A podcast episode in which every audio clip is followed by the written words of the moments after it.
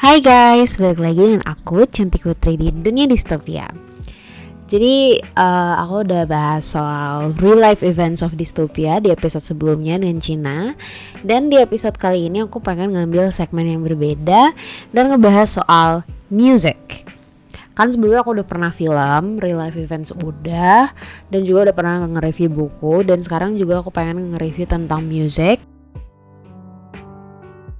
aku yakin banget kalian semua penikmat musik um, dan mungkin beda dengan beda-beda genre dan segala macam tapi we agree kalau musik ini bisa jadi entertainment bisa jadi getaway dan juga kita biasanya bisa relate ke lirik-liriknya.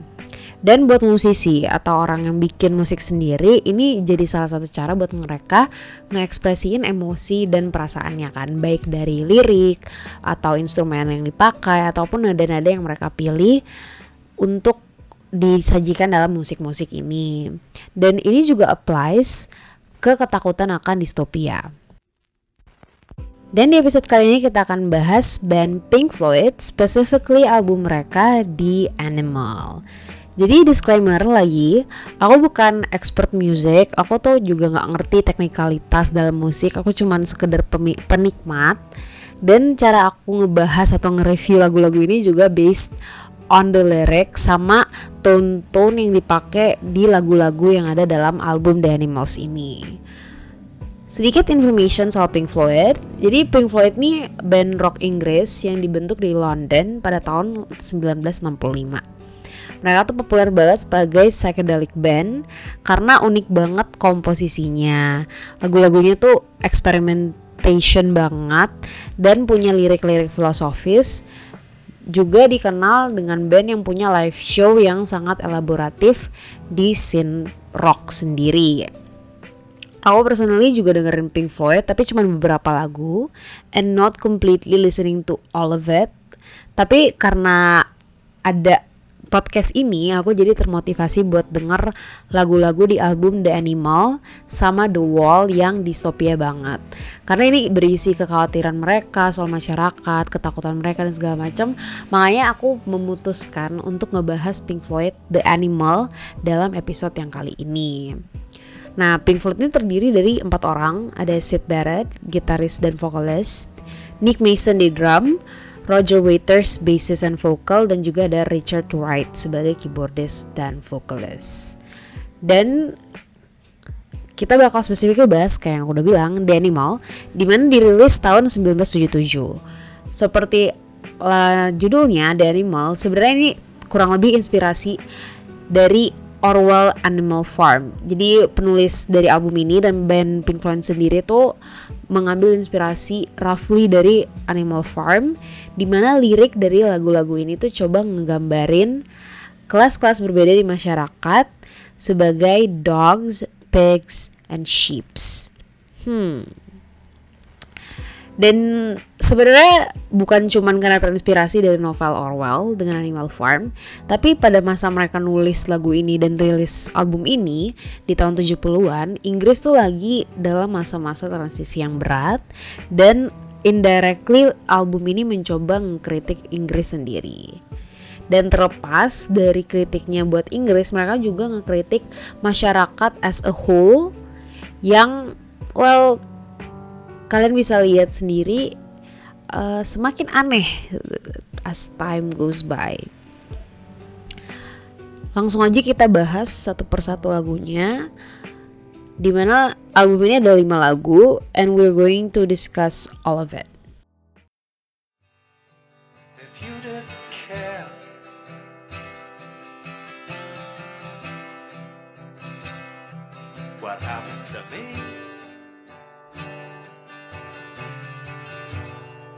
So tadi lagu pertama yang membuka album The Animal dengan akustik halus dari Pigs on the Wing Part 1.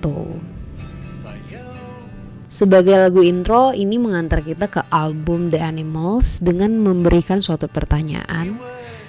If you didn't care what happened to me and I didn't care for you, terus apa yang bakal terjadi? Dan mencoba memberikan gambaran bagaimana dunia become so uncaring semakin tidak peduli satu sama lain dan kita juga nggak tahu siapa sebenarnya yang harus disalahin.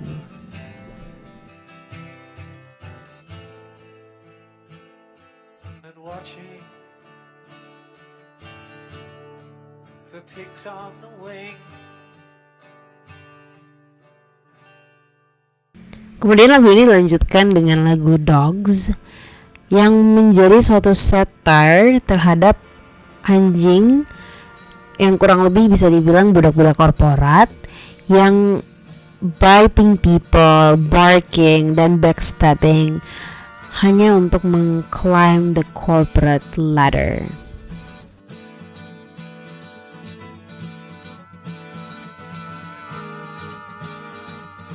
Di lagu ini yang tadi udah aku bilang uh, anjing ini perumpamaan corporate slaves. Tapi bukan cuma limited ke pegawai dari korporat tapi juga orang-orang pengusaha yang haus akan kekayaan. Jadi anjing-anjing ini tuh well didescribe sebagai orang yang patuh taat lapar dan nurutin apa aja yang dibilang sama tuannya dan untuk mendapatkan yang dimauin sama anjing-anjing ini quote unquote you have to be trusted by the people that you lie to so that when they turn their backs on you you get the chance to put the knife in. Hmm. Ini, ini coba ngegambarin bagaimana uh, anjing-anjing ini sangat backstabbing dan ya yeah, somewhat cannot be trusted lagu ini heavy banget sama gitar listrik dan juga tone-nya agak lebih aggressive in a way. Di mana coba nggambarin how aggressive dogs can be dan how sedihnya bagaimana mereka juga take advantage of.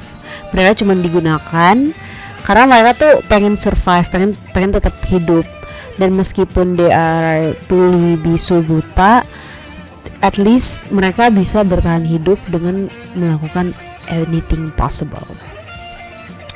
Tapi ini yang coba disampaikan oleh Pink Floyd di mana ketika kita jadi budak material dan you know do anything necessary cuman buat survive kita sebagai manusia tuh ya kak terdevaluasi nggak nggak manusia lagi dan ini ya ngegambarin banget orang-orang yang egoistis dan juga money oriented these days bahkan bukan cuman di tahun 70 80-an.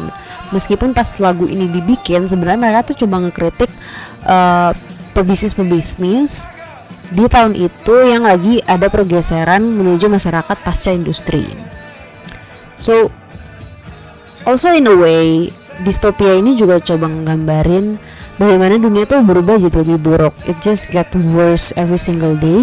Karena tenaga kerja tuh bukan lagi masalah kita membuka lapangan pekerjaan baru tapi ini jadi kayak competitive hunt yang makan waktu dan kita akhirnya jadi orang yang bertindak seperti anjing ganas yang kelaparan dan rela ngelakuin apa aja gitu and this is exactly kenapa lagu ini adalah distopia. Karena tentunya kita nggak mau hidup di dunia di mana kita kehilangan kemanusiaan kita. Dan ego doang ego kita doang yang diprioritize over dignity kita sebagai manusia ataupun empati sama simpati ke orang lain. Which leads to lagu kedua yaitu Pigs Three Different Ones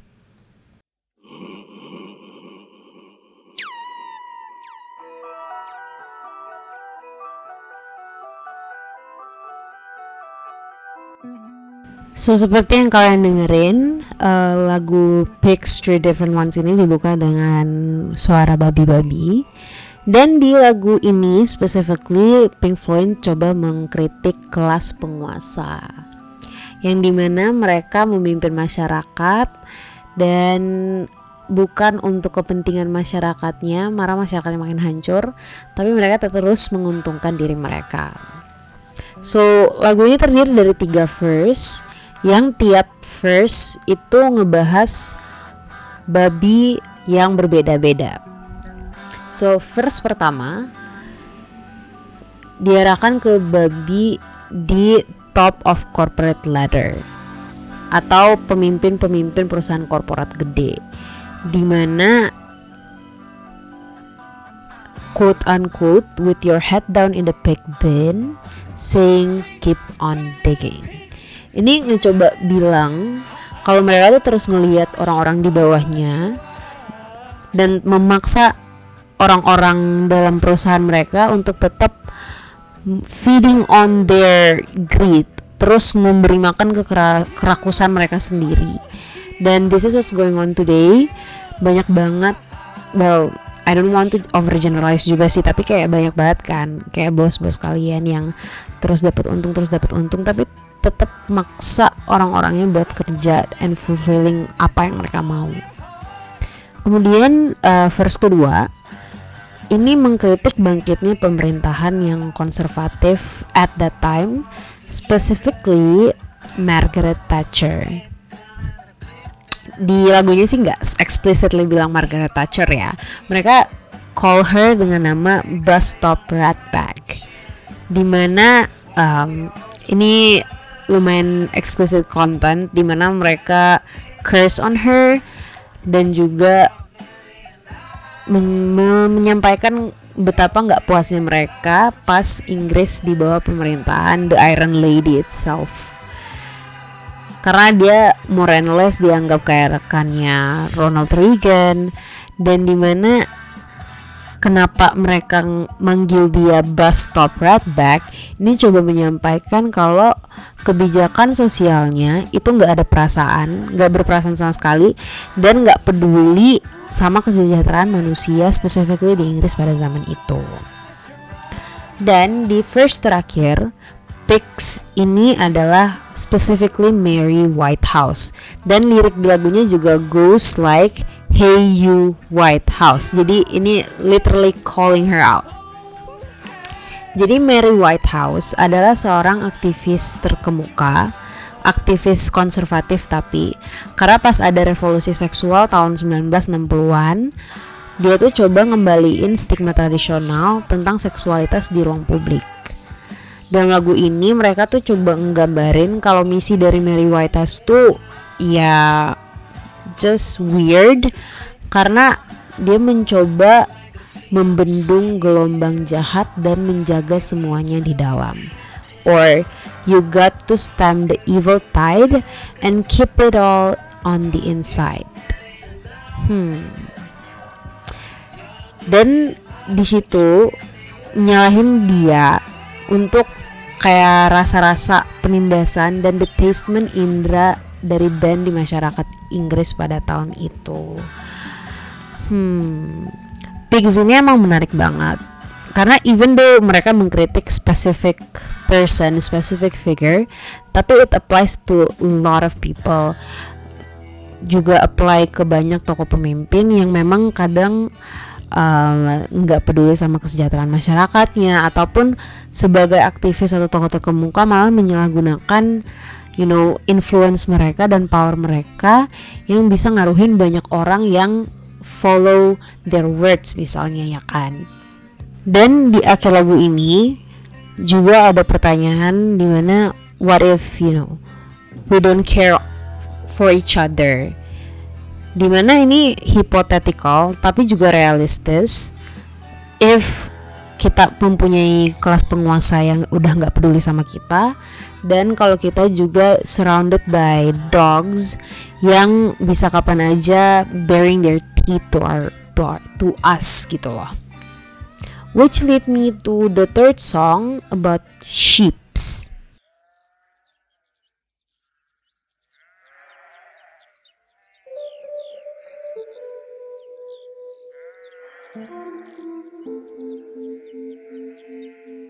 So as what you can hear, lagu ketiga ini dimulai dengan melodi piano yang bersaja dan juga suara-suara domba. Dan lagu ini itu merupakan lagu yang paling tenang di album ini dan kurang lebih domba ini mencoba menggambarkan mayoritas masyarakat yang secara pasif ngikutin apa yang dimauin kelas penguasa sama kelas pebisnis ataupun uh, agama itself. Jadi di lagu ini specifically mereka coba nggambarin gimana mereka masyarakat atau domba-domba ini itu puas-puas aja dengan apa yang terjadi dengan pemerintah. Kayak pemerintah nyuruh A oke okay, mereka A B oke okay, mereka B. Dan ya pasif patuh just for whatever that the leader says. Dan ini bukan cuma apply ke pemerintahan tapi juga apply ke agama. Dan gak kayak pigs and dogs domba ini tuh nggak secara aktif mencoba mengerti masyarakat dan cuma nonton doang whatever goings on. At least itu first half of the song sampai ketika mereka tuh uh, ke trigger because of the pigs dan mulai gila sendiri karena takut gitu loh. Jadi in the song Pink Floyd tuh coba nggambarin revolusi atau pemberontakan ketika bahkan meskipun ship yang enggak violent juga enggak ada you know enggak seagresif dogs could be ketika ship secara kolektif bangun dan melawan pigs mereka juga bisa ngebantai mereka. Which refleksi ini terjadi di banyak fiksi novel-novel dan film distopia di mana revolusi itu emang required untuk mencapai suatu perubahan dan untuk menanggapi ketidakadilan oleh the pigs or the dogs, right? Album ini kemudian diakhiri dengan Pigs on the Wing Part 2 sebagai outro yang menjawab pertanyaan dari Part 1 di mana menurut aku ini an interesting turn setelah apa yang kita udah dengar dengan pigs, dogs, and sheeps. Jadi what Pink Floyd deliver in the songs adalah kayak you know that I care what happens to you and I know that you care for me too. So I don't feel alone or the weight of the stone now that I found somewhere safe to bury my bone. And any fool knows a dog needs a home, a shelter from pigs on the wing. Jadi, well, pada akhir lagu, akhir album ini, kita dibiarkan dengan kesan bahwa anjing, babi, dan domba emang memisahkan masyarakat. Tapi kita juga bisa menghibur satu sama lain apabila kita saling menompang. Uh, if we care for each other dan kalau misalnya kita bisa peduli satu sama lain.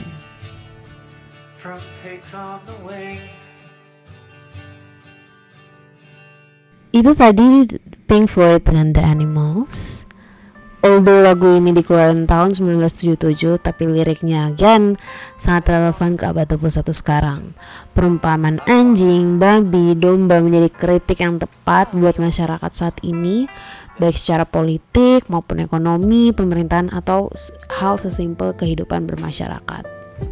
Dan again, mungkin aku bukan expert dalam hal musik dan aku cuman konsumsi sebagai orang awam aja tapi uh, still ini menarik bagaimana the worry of dystopian world itu bisa exist dalam karya apa pun nggak terlimitasi hanya dalam bentuk cerita di novel ataupun di film tapi juga bisa disampaikan lewat lagu-lagu dan nada-nada yang dibentuk sesuai sama musisinya.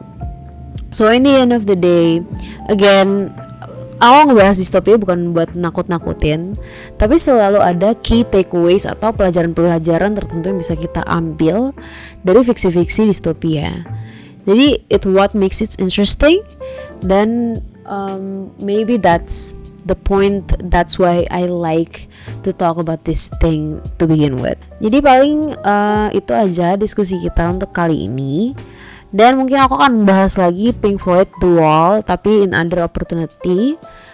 Jangan lupa kalian juga ngasih saran untuk podcast ini kayak what kind of direction that you wanted atau mungkin kalian punya karya-karya distopia yang pengen aku bahas di podcast ini.